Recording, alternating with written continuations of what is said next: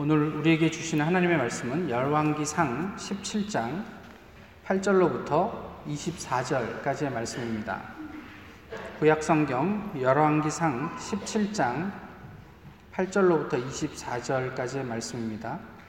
이제 하나님의 말씀을 봉독하겠습니다. 여호와의 말씀이 엘리야에게 임하여 이르되 너는 일어나, 일어나 시돈에 속한 사르밧으로 가서 거기 머물라. 내가 그곳 과부에게 명령하여 내게 음식을 주게 하였느니라. 그가 일어나 사르밧으로 가서 성문에 이를 때에 한 과부가 그곳에서 나뭇가지를 줍는지라. 이에 불러 이르되 청하건대 그릇에 물을 조금 가져다가 내가 마시게 하라. 그가 가지러 갈 때에 엘리야가 그를 불러 이르되 청하건대 내 손에 떡 한 조각을 내게로 가져오라. 그가 이르되 당신의 하나님 여호와께서 살아계심을 두고 맹세하노니 나는 떡이 없고 다만 통에 가루 한 움큼과 병에 기름 조금뿐이라.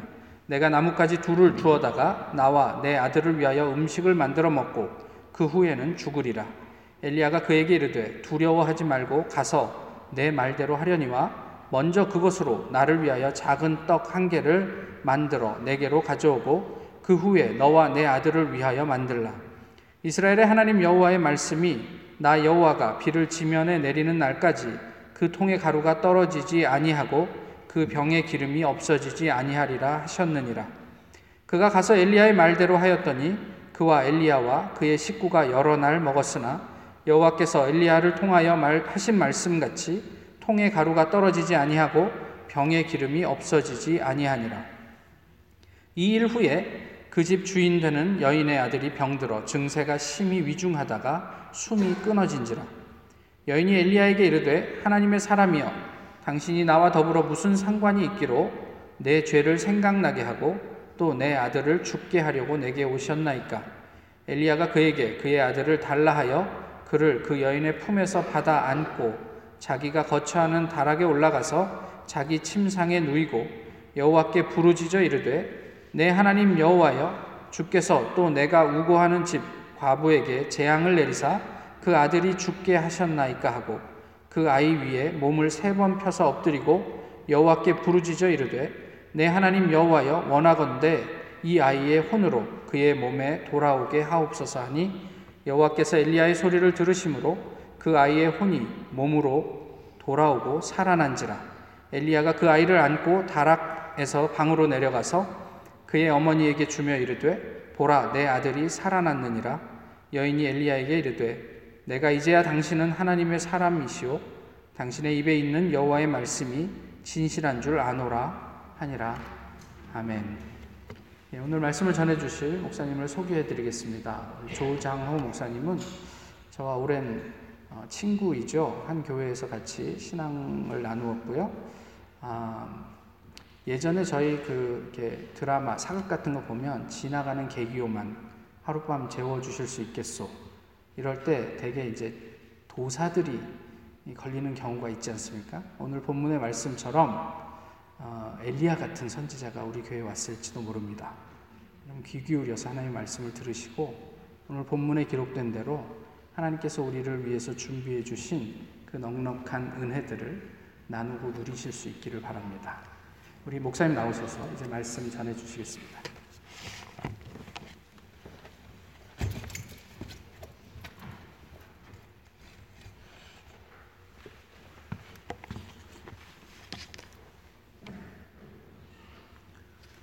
반갑습니다. 여러분 초대해 주셔서 감사드리고요. 또 부족한 종과 함께 말씀을 나눌 수 있는 그런 기회를 허락해 주신 것을 감사드립니다.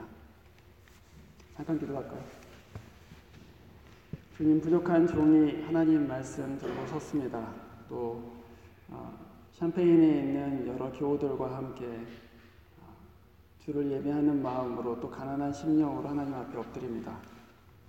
우리 마음 가운데 말씀하여 주시고 또 가난한 과부와 같은 하나님의 자녀들에게 기름 부어주시고 은혜 베풀어 주시옵소서. 우리 주 예수 그리스도 이름으로 기도합니다. 아멘. 저는 고등학교 다닐 때 공부를 조금 했는데요.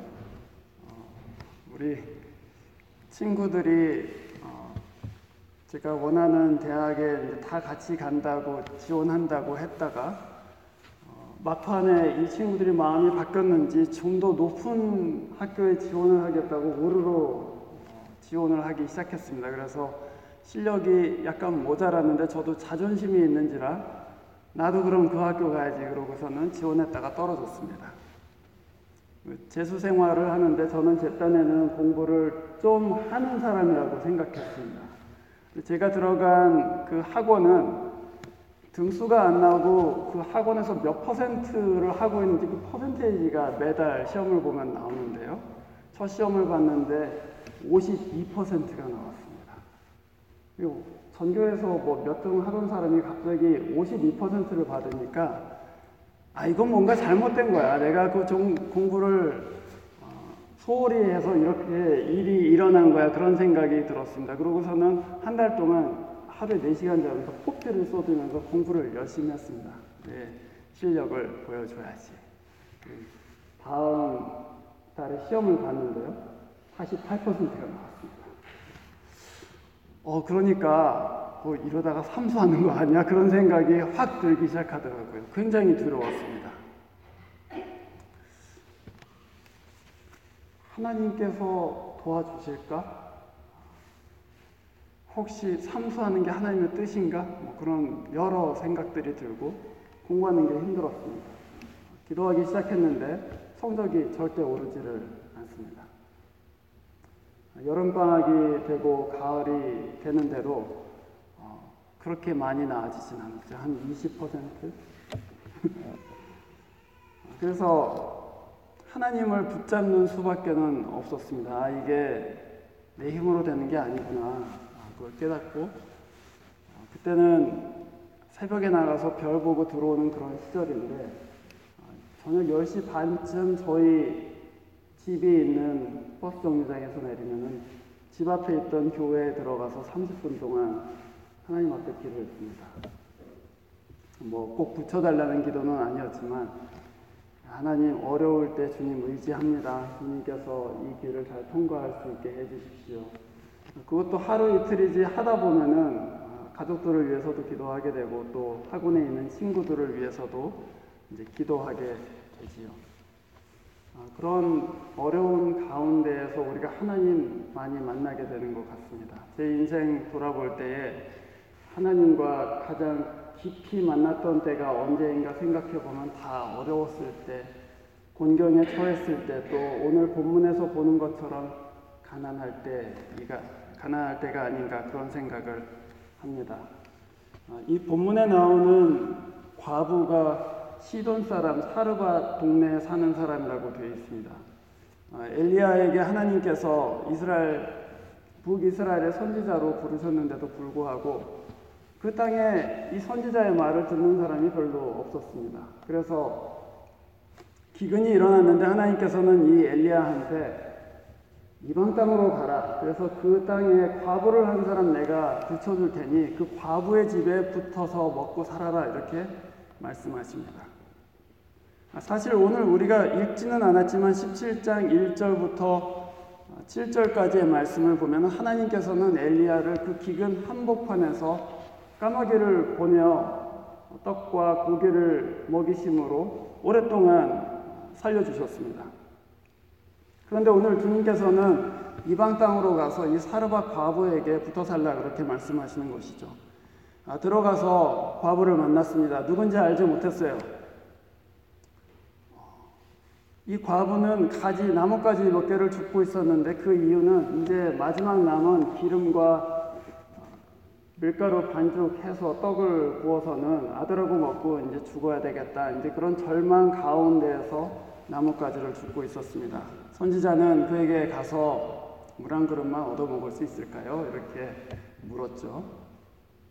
아, 그랬더니 그래도 이 과부가 제법 마음이 넉넉한 사람이었는지 아, 그러죠 뭐 그러고서는 물을 한 그릇 가지러 가려고 합니다. 그랬더니 선지자가 그 물 말고 떡도 좀 먹으면 안 될까요? 그러고서는 떡을 부탁했습니다. 십이 절에 보면은 이제 과부가 자기의 사정을 설명하는 것이죠. 사실은 떡이 없습니다. 사실은 저희 집에 남은 것이라고는 통에 가루 한 움큼하고 기름 조금 남아있습니다. 그거 먹고 죽으려고 지금 이러고 있는 거예요. 이제 그렇게 응답합니다. 여러분 같으면은 그런 상황에 있는 과부한테 그거 다 좋은데 그 떡 만들어서 나한테 먼저 갖고 오십시오 이렇게 얘기하시겠습니까? 또는 여러분 같으면 누가 와서 이제 마지막 남은 떡 이거 먹고 이제 끝이다 그러고 있는데 그 떡 반 잘라서 나 먹고 당신하고 당신 아들 드세요 그러면은 뭐라고 하시겠습니까? 정신 나간 사람이 있나 그런 생각을 하시겠죠.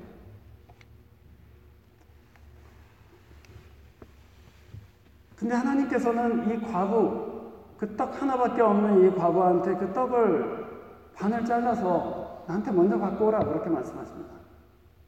아무것도 없는데. 하나님께서는 지금 공부하기 바빠 죽겠는데 하나님의 종들을 통해서 또는 교회를 통해서 이거 좀 해보지 않을래? 그렇게 말씀을 하세요. 아니, 나 지금 공부할 시간도 바빠 죽겠는데. 하나님께서는 내 사정 뻔히 아시면서 하나님께서는 내 마음 가운데 이거 저 사람 위해서 한번 한 바꿀 정도 이렇게 도와줘 그런 마음을 주신단 말이에요. 다 같이 어려운데 난 지금 여유가 없는데 하나님께서는 곤경 가운데 가난 가운데 있는 사람한테 오히려 지갑을 열어라 오히려 너희 시간을 나한테 다오 그렇게 말씀하실 때가 있어요.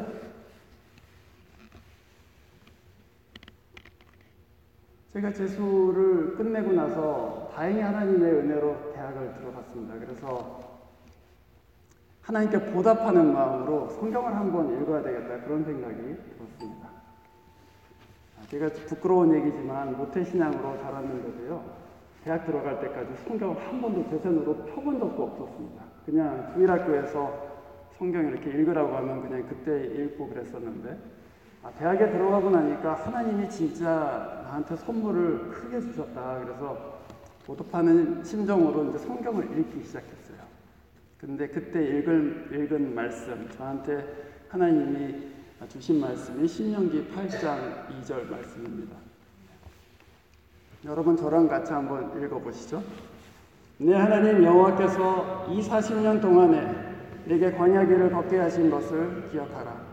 이는 너를 낮추시고 너를 시험하사 내 마음이 어떠한지 그 명령을 지키는지 아니 지키는지 알려 하심이니라.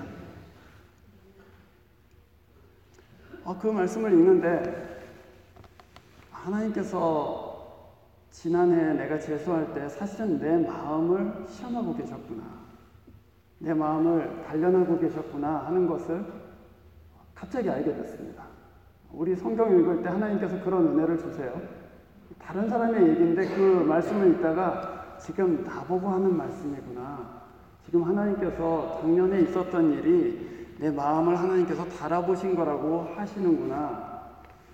그 말씀이 위로가 되었습니다. 그 말씀이 위로가 됐어요. 그 없을 때, 그 시간 없을 때 하나님께서는 나한테 기도의 시간을 요구하시고 하나님께서는 그때 나한테 주일학교 섬기라고 그런 마음 주셔서 섬겼던 것이구나. 하나님이 그 떡이 진짜 필요하실까요, 여러분? 그 과부한테 마지막 남은 떡이 하나님이 진짜 필요해서 달라고 하시겠습니까?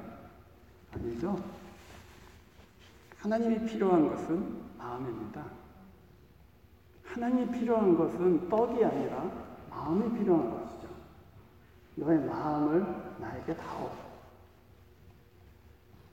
그래서 사실은 우리가 잘 아시다시피 사랑이 뭐냐라고 얘기할 때 뭐 여러 가지 얘기로 할 수 있지만 사랑은 어떻게 생각하면은 먼저 생각하는 것 아니겠습니까? 우리 교회에서 어 이제 식사하실 때가 되면은 뭐 이렇게 재정 보시는 분들은 저 방에 들어가셔서 뭐 체크 정리하고 그러시잖아요. 저희 교회에서는 때로 밥이 모자랄 때가 있습니다. 그래서 재정 보시는 분들 밥이 없어질 때가 생겨요. 그럼 누가 챙길까요? 재정 보시는 분들의 아내들이 챙기죠. 그렇죠? 우리 남편이 혹시 밥 굶을지 모르니까 먼저 생각해서 밥을 미리 달라고 그래요. 그러니까 사랑은 어떻게 생각하면 먼저 생각하는 것입니다. 다른 사람보다 먼저 생각하는 사람, 그 사람을 사실은 사랑하는 거예요. 하나님께서 우리한테 먼저라고 요구하실 때가 있습니다.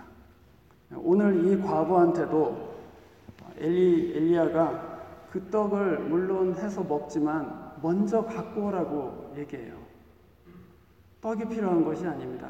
너의 마음이 하나님께로 향하고 있는가, 하나님을 사랑하는가, 그것을 보여달라는 것입니다. 생각해보면은 가난할 때야말로 우리 마음속에 있는 그 우선순위가 드러나는 때가 아닌가, 그런 생각을 하게 됩니다. 가난할 때 줄이는 것들을 한번 생각해 보세요. 가난할 때 무엇을 줄이죠? 돈이 없어지면은 일단 간식을 줄입니다. 또 돈이 없어지면은 영화 보던 것도 줄이게 되고, 또 돈이 없으면은 별로 평소에는 필요하지 않았던 것들을 막 이제 줄이기 시작합니다. 그러나 아무리 돈이 없어도 가장 중요한 것들은 남겨놓기 마련이죠. 그것들은 남겨놓습니다. 우리 예수님께서도 마태복음 육 장 삼십삼 절에서 너희는 먼저 그의 나라와 그의 의를 구하라. 그리하면 하나님께서 이 모든 것을 더하여 주실 것이다. 이렇게 말씀하셨습니다. 그 말씀은 우리가 흔히 이해하는 대로 공식과 같은 말씀이 아닙니다. 내가 먼저 하나님 생각해드리면 하나님은 내 뒤를 봐주실 거야. 그런 공식이 아니에요, 사실은. 여러분이 그 말씀대로 살아, 살아보신 분들은 이거를 아실 거예요. 하나님 말씀대로 먼저 드려도 즉각적으로 하나님께서 주시지는 않습니다. 이상이에요. 그 하나님께서 조금 이후에 주세요. 그래서 마치 내가 하나님께 받으려고 먼저 드려야지 하는 거를 막으시는 것 같이, 내가 생각하지도 못한 것들을 하나님께서 돌보아 주시고, 어떻게 어떻게 해서 살았구나, 하나님께 먼저 드렸는데도 살았구나 하는 것을 나중에 알게 됩니다. 그때 딱 드리고 바로 효과가 나타나면 얼마나 좋겠어요. 그럼 예수 안 믿을 사람이 누가 있어요? 아, 그런데 주님께서는 이상하게도 먼저 드리게 하시고 잊어먹게 하신 다음에 우리가 생각지도 않았을 때 그것을 갚아주시고 또한 살아가게끔 만드십니다. 그것이 오늘 이 본문에서 하나님께서 우리에게 가르치시는 것이 아니겠습니까? 하나님께 여러분의 마음을 먼저 드리시기를 바랍니다. 다른 것보다도 먼저 드리세요, 마음을. 가루가 떨어지지 않을 것이다. 칠 장 십사 절에 이렇게 되어 있습니다. 네가 그 떡을 주면 하나님께서 비를 지면에 내리는 날까지 통에 가루가 떨어지지 않을 것이고 통에 또한 기름이 떨어지지 않을 것이다. 이렇게 약속했습니다. 과부는 그것을 믿고 자기의 남은 마지막 떡의 일부를 떼서 먼저 드렸습니다. 어, 그리고 진짜 그 집안에 있는 선지자를 포함한 모든 가족들이 비가 내리는 날까지 먹고 살 수 있게 되었습니다. 저희 교회에 꼭 그런 과부 같은 분이 한 분 계세요. 아주 오래된 얘기이긴 한데, 한 이십 년 전에 미국에 가정이 이혼하고 가정 파탄 나갖고 진짜 도망치듯이 오신 분이 한 분 계십니다. 세 아들을 데리고 오셨어요. 열심히 일해서 이렇게 일해서는 일만 해갖고는 안 되겠다. 뭐라도 그래도 먹고 살기 위해서는 비즈니스를 해야 되겠다. 그런 생각으로 필사적으로 투잡, 투잡 뛰면서 돈을 모아서 뷰티 서플라이 가게를 조그맣게 열었습니다. 아, 근데 너무 막막하게 이제 시작하고 자본이 없이 시작하다 보니까 진짜 안에다 물건 넣고 그러고 나니까 돈이 턱 떨어졌어요. 전기료를 낼 돈도 없어진 거예요. 근데 그 뷰티 서플라이라는 게 전기를 사용하면 한 달에 한 삼사백 불 정도 전기료가 나온다고 그래요. 그래서 이걸 어떻게 하나 걱정을 많이 하고 계셨습니다. 그런데 첫 달 고지서를 봤는데 전기료가 삼 불 나왔어요. 그래서 이상하다, 왜 삼 불이 나왔을까? 두 번째 달에 전기료를 봤는데 사 불이 나왔어요. 그래서 이제 살짝 두려워지기 시작하는 겁니다. 이거 나중에 폭탄 맞으면 어떻게 하지? 나중에 이 사람들이 찾아내갖고 육백 불 달라고 하고 팔백 불 달라고 하면 어떻게 하지? 근데 이 집사님은 뷰티 서플라이 하면서 철저하게 지키는 것이 하나 있었는데, 하나님 것은 먼저 떼어드린다. 그것이었습니다. 내가 굶어도 하나님께 속한 것은 먼저 드린다. 신기하게도 일 년 동안 전기료가 십 불, 사 불, 칠 불 이렇게 나오는 거예요. 그러다가 일 년이 지났습니다. 그래서 이제 가게가 제법 이제 되기 시작했어요. 정상 궤도에 올라갔습니다. 그랬더니 일 년쯤 지난 다음에 검침원이 오더니 당신 가게 그 계량기가 좀 고장이 난 것 같습니다. 이렇게 얘기하는 거예요. 그리고 그, 그 다음 달부터는 삼백 불, 사백 불씩 내게 되었다고 그렇게 간증을 저한테 하세요. 하나님께서 바보와 같은 나를 그렇게 해서 살려주셨다고, 그렇게 해서 곤경을 지나갈 수 있게 해주셨다고 그렇게 저한테 간증하셨습니다. 여러분, 누가 먼저입니까? 하나님이 먼저입니까? 떡이 먼저입니까? 누가 먼저죠? 하나님이 먼저입니까? 떡이 먼저입니까? 하나님이 먼저죠, 그렇죠? 옆에 분들한테 한번 이렇게 인사했으면 좋겠습니다. 하나님이 먼저입니다. 이렇게 한번 인사하시죠.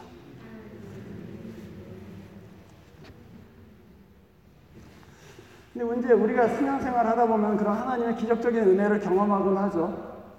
학생들 같은 경우에는 하나님께 내가 이렇게 열심히 기도하고 또 교회 섬기고 했는데 시간 모자라서 케미스트리 시험을 들어갔는데 그날 하필이면 교수가 안 나와갖고 시험이 뭐 연기됐다든지, 하나님 살아계신다고 그런 얘기를 하곤 합니다.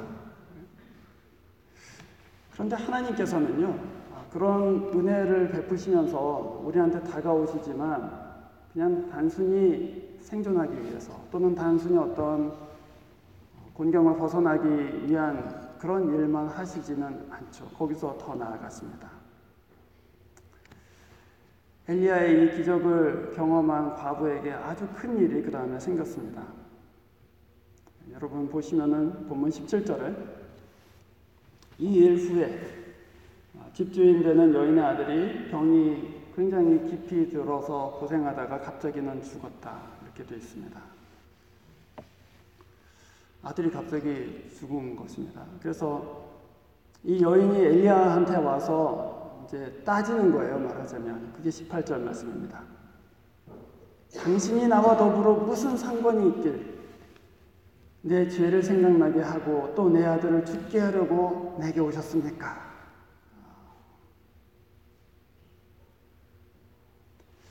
기적이 바로 믿음을 일으키지는 않습니다. 하나님의 은혜, 아주 놀라운 은혜를 경험한다고 해서 그게 갑자기 믿음이 막 성장하고 그러지는 않아요, 사실은. 우리 믿음이 진짜 성장할 때는 언제냐 하면 하나님께서 우리가 소망을 걸고 있는 것을 만지실 때입니다. 과부한테 마지막 남은 소망은 그 아들이었죠. 내가 가난하게 살아도 이 아들 하나는 내가 잘 키워서 좋은 사람으로 만들어야지. 이 아들한테 희망 걸고 있는 거예요. 그런데 하나님이 아들을 갖고 가신단 말이에요.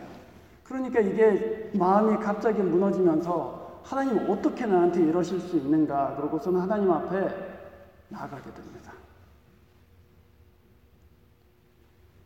하나님은 사실은 우리가 희망을 걸고 있는 것, 우리 마음속에서 가장 중요하게 생각하는 것들을 때로 만지세요.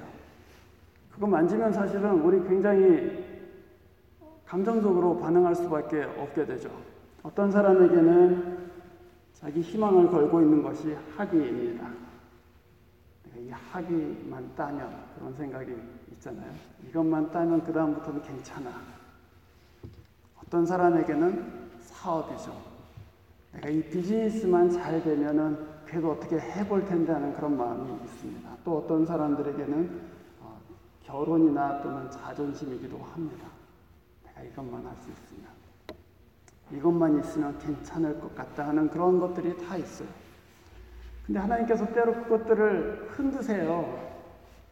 학위에 목숨을 걸고 있는데 이 학위만 받으면 된다고 생각하는데 하나님께서 그 학위를 못 받게 시간을 질질 끌게 만드시기도 하시고, 이 비즈니스에 목숨을 걸고 있는데 그 비즈니스를 하나님께서 흔드시기도 하시고, 또는 남편도 다 쓸데없고 내 아들 하나만 내가 잘 키워야지, 그런데 그 아들이 속을 썩이기도 하고, 어, 그래서 하나님께서 우리가 희망을 걸고 있는 것, 우리가 사실은 정확히 얘기하면 우상으로 섬기고 있는 것을 흔드신단 말이에요. 그때 진짜 더 깊은 믿음의 차원으로 하나님께서 우리를 끌어내리시는 것이죠. 이 여인은 아들이 죽자 내 죄를 왜 생각나게 하십니까? 이렇게 얘기했습니다. 그러면서 내 아들 죽이시려고 찾아오셨습니까? 이렇게 얘기했어요. 무슨 말입니까? 평소에는 생각하지 못했어요. 그런데 하나님이 내 중심을 흔드시니까, 내가 진짜 소망 품고 있었던 것을 무너지게 하시니까, 이 하나님이 내가 지은 죄를 벌하려고 나를 찾아오셔서 이 일을 하시는구나 하고, 갑자기 죄에 대한 생각, 하나님에 대한 생각이 확 몰려들기 시작하는 거예요. 그런데 이 생각은 아주 중요한 생각이지만, 여러분, 우리가 하나님이 우리의 삶을 흔드실 때 하나님을 생각한다는 것, 또는 우리가 지은 어떤 죄들을 생각하는 것은 굉장히 바른 일입니다. 그리고 사실은 그거는 자연스러운 일이 분명해요. 그럼에도 불구하고 이 여인의 생각은 잘못된 생각이었습니다. 나를 죽이려고 하나님이 찾아왔다, 이렇게 생각했어요. 빵을 만들어서 기름이 떨어지지 않을 때는 하나님이 그냥 살려주시는가 보다 그랬지만, 막상 내 아들을 빼앗아 가니까 죽이려고 하나님께서 찾아오셨다, 그렇게 생각하기 시작합니다. 그래서 이제 이 여인의 마음에 있었던 하나님에 대한 잘못된 것들이 다 올라오기 시작해요.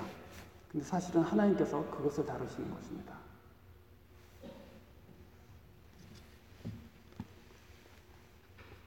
이 어려운 때에 이 여인에게는 기도할 믿음이 아직은 없습니다. 그래서 그 얘기를 듣고 이십 절에 보면은 엘리야가 그 죽은 아들을 데리고 자기 거처로 올라가서 하나님 앞에 간절히 기도하기 시작합니다. 여러분, 우리 교회 안에서 아직 믿음의 초기에 있는 신자들이 자기 삶의 어려움으로 인해서, 또는 소망이 끊어지는 경험을 인해서 진짜 무너질 때가 있습니다. 그리고 하나님이 진짜 믿게 생각되고, 하나님이 어떻게 이렇게 하실 수 있는가 하는 아주 실존적인, 실존적인 고민, 또는 그 위기에 빠질 때가 있어요. 자기는 기도를 할 수가 없어요. 그때 누가 기도하죠? 누가 기도하십니까? 네? 권사님들이 기도하시죠? 권사님들이 기도하십니다. 또 옆에 있는 친구들이 기도하죠. 하나님 살려주십시오. 하나님 도와주십시오. 하나님 믿음을 더하게 해주십시오. 그러고 옆에서 기도해요. 그러나 궁극적으로는 누가 기도합니까? 우리 안에 계시는 성령께서 기도하시죠. 그것이 로마서 팔 장 이십육 절의 말씀입니다. 한번 찾아보시죠. 여기 앞에 화면에 떠 있네요. 한번 같이 읽어보겠습니다. 로마서 팔 장 이십육 절 말씀입니다. 이와 같이 성령도 우리의 연약함을 도우시나니 우리는 마땅히 기도할 바를 알지 못하나 오직 성령이 말할 수 없는 탄식으로 우리를 위하여 친히 간구하시느니라. 하나님은 우리에게 믿음을 허락해 주시면서 동시에 자기의 영이신 성령을 우리 마음 가운데 주십니다. 그래서 우리가 믿음의 위기를 지나갈 때에, 특별히 하나님에 대해서 우리가 완전히 오해하고 그것으로 인해서 하나님과 다투고 있을 때에, 주님께서는 우리 마음 가운데 있는 성령을 통해서 우리를 위하여 간구하게 하십니다. 이십육 절의 말씀, 우리는 마땅히 기도할 바를 알지 못했어요. 어떻게 기도해야 될지 알지 못해요. 그러나 성령께서는 말할 수 없는 탄식으로 우리를 위하여 간구하십니다. 이걸 믿으세요. 하나님께서 내가 이 고통 가운데 있을 때 내 안에 기도하는 성령을 보내오셔서 나를 위해서 중보하신다는 것을 믿으시기를 바랍니다. 그러나 동시에 성령받은 우리는 그 형제를 위해서 기도하는 거예요, 사실. 그냥 가만히 내버려 두는 것이 아니죠. 기도합니다. 말할 수 없는 탄식으로. 왜냐하면 우리 안에도 그 성령이 계시기 때문에 그 형제를 위해서, 그 자매를 위해서, 또는 그 가족들을 위해서, 또는 선교지의 어떤 영혼들을 위해서 말할 수 없는 탄식으로 하나님 앞에 기도합니다. 이십이 절 말씀, 열왕기상 본문의 이십이 절 말씀. 엘리야가 간절히 기도해요. 근데 이십이 절에 이렇게 되어 있습니다. 여호와께서 엘리야의 소리를 들으심으로 그 아이의 혼이 몸으로 돌아오고 살아났다. 이렇게 되어 있습니다. 이상하죠? 기도라고 하지 않고 소리라고 했습니다. 뭐 그거를 특별히 이렇게 설명할 이유는 없겠지만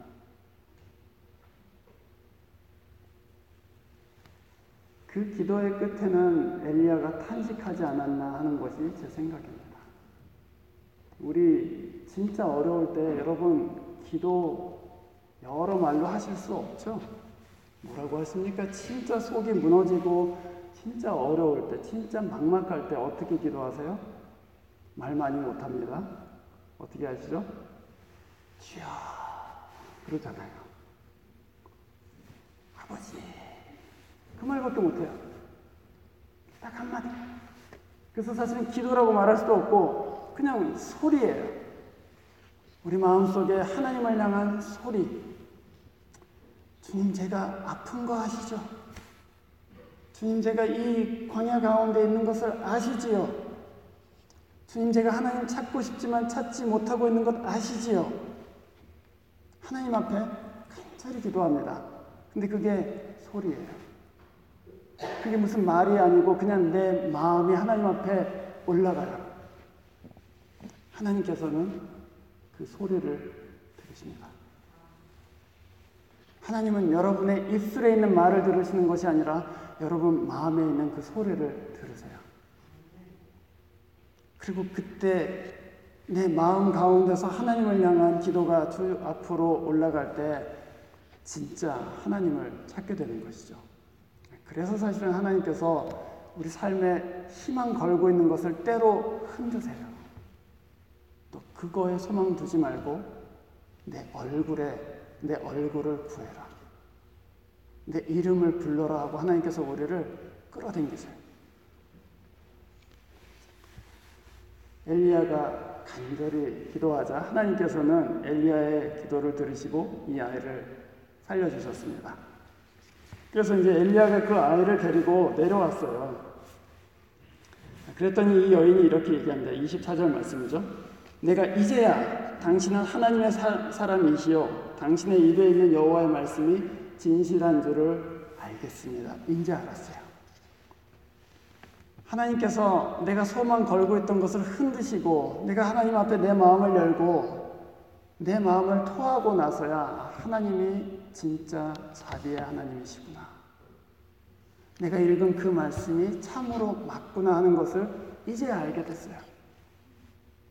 가루, 가루가 떨어지지 않을 때는 그냥 나를 공급하시는 하나님 정도로 알았단 말이에요. 그런데 아이가 죽었다가 살아나니까 이 하나님은 진짜 내 하나님이시구나 하는 것을 알게 되었죠. 하나님은 그 자리까지 여러분을 끌고 가십니다.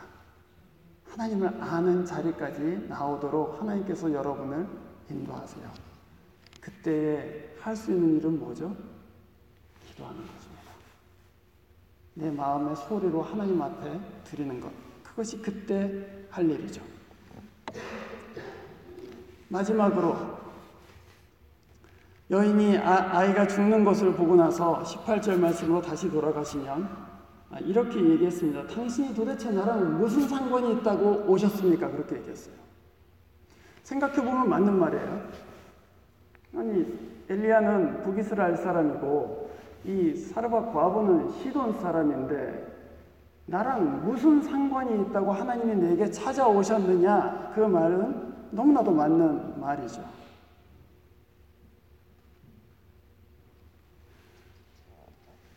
아마도 하나님께서는 그렇지 않다. 너랑 나랑은 상관이 있다. 그렇게 말씀하시지 않았을까 저는 생각합니다. 네가 시돈 땅에서 그렇게 죽는 것을 나는 원하지 않는다. 너는 이스라엘 백성이 아니지만, 너는 이방인이지만 내 마음은 너에게 가 있다. 어쩌면 이 시돈의 과거는 내가 이 미국 한복판 어디 조그만 도시 샴페인의 무슨 조그만 아파트에서 앓고 있는 것을, 또는 가난으로 인해서 힘들어하는 것을, 또는 내 인생의 어려운 일로 인해서 이렇게 암흑 가운데 있는 것을 하나님이 알게 뭐랴 그렇게 생각하실 수도 있겠죠. 그러나 하나님께서는 그렇지 않다. 너는 나에게 특별하고 그래서 내가 내 선지자를 너한테 보낸다. 그러고서는 보내시는 거 아니에요? 이 교회가 어떻게 생겨졌습니까, 여러분? 이 교회는 마치 엘리야와 같이 사르밧 과부에게 보내진 교회입니다. 이 교회는 그렇게 이 땅에 서 있어요. 나그네와 같은 사람들, 과부와 같은 사람들, 가난한 사람들을 하나님께서 돌보신다는 표로 여기에 서 있어요. 여러분 중에 어떤 분은 이 교회를 여러분이 먹여 살린다고 생각하시는 분들도 계실 거예요. 아마 그게 맞을지도 모릅니다. 우리가 다 십일조 해갖고 헌금 내갖고 이 교회가 우리를 먹여 아니 우리가 이 교회를 먹여 살리고 있지, 맞는 말입니다. 그러나 오늘 이 본문에서 보는 것과 같이 처음에는 분명히 사르밧 과부가 먹여 살린 것 같이 보이잖아요. 그러나 사실은 하나님께서 선지자, 가난한 선지자를 그 사르밧 과부한테 보내심으로 그 과부를 살게 하셨습니다. 이 교회는 여러분을 살리기 위해서 여기에 있죠. 여러분이 하나님을 생각하는 마음으로 먼저 드리는 것은 너무나도 귀한 일이지만, 그러나 여러분, 우리는 사실 하나님 앞에서 아무것도 자랑할 게 없어요. 우리가 아무리 많이 드린다 한들 하나님께서 우리에게 주신 은혜를 다 갚을 수 있겠는가 생각해보면, 아, 진짜 내가 드리는 것은 너무나도 작은 것이고 하나님께서는 너무 많은 은혜를 이 교회를 통해서 내게 주셨구나 하는 것을 고백할 수밖에 없게 됩니다. 주님은 샴페인에 있는 나와 같은 사람에게도 은혜를 베풀어 주시는구나. 왜 그렇습니까? 주님이 여러분과 상관 있기 때문이죠. 마지막으로 우리가 볼 말씀은 고린도후서 팔 장 구 절 말씀입니다. 고린도후서 팔 장 구 절은 너무 귀한 말씀인데요. 함께 읽어보도록 하겠습니다. 우리 주 예수 그리스도의 은혜를 너희가 알거니와 부요하신 이로써 너희를 위하여 가난하게 되심은 그의 가난함으로 말미암아 너희를 부요하게 하려 하십니다.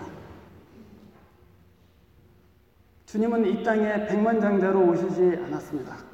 주님은 가난한 목수의 아들로 오셨습니다.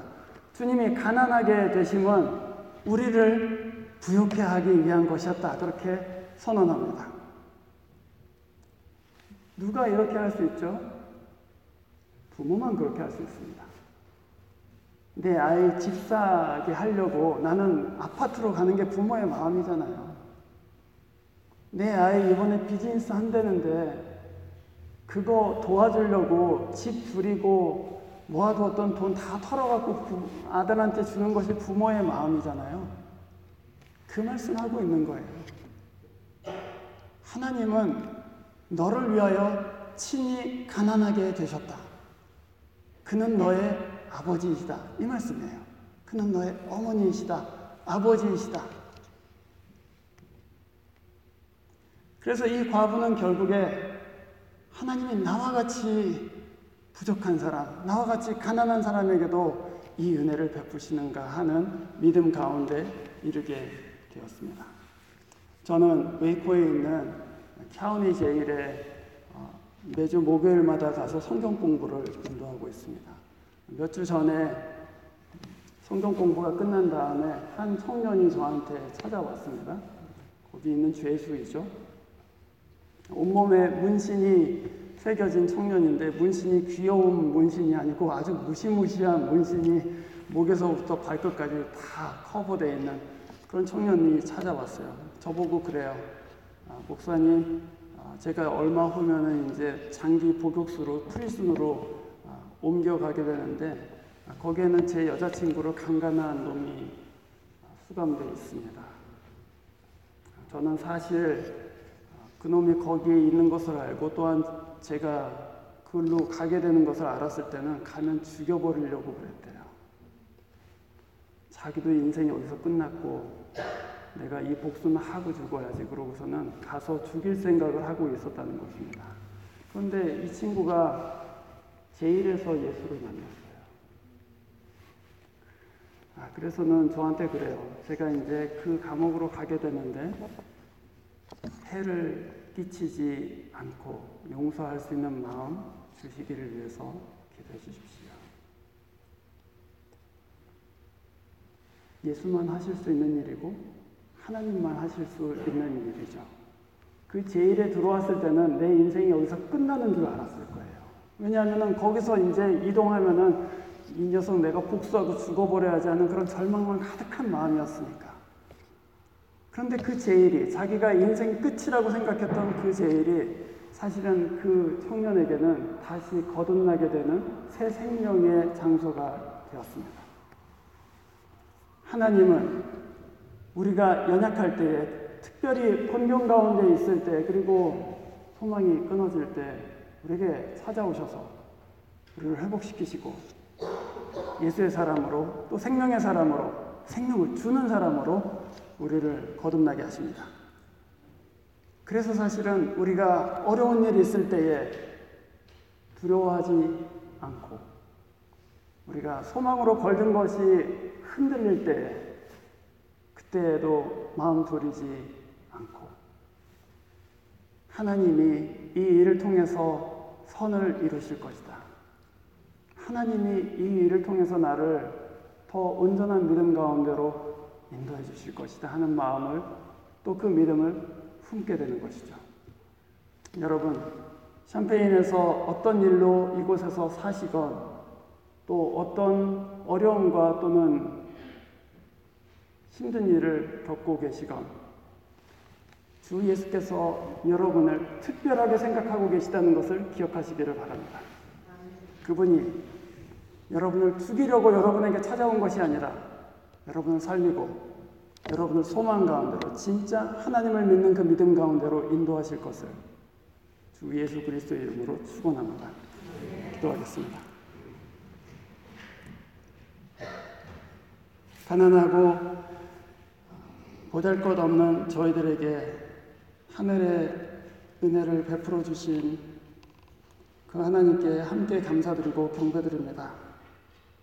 어려운 일이 있을 때에, 또 힘들 때에 하나님 더욱 의지하는 마음을 허락하여 주시고, 자기 자신만을 위해서 사는 것이 아니라 예수를 따라서 오히려 가난해져서 다른 일들을 부욕케 하는 하나님의 종으로 살 수 있도록 이 교회의 모든 교우들에게 은혜 베풀어 주시옵소서. 우리 주 예수 그리스도 이름으로 기도합니다.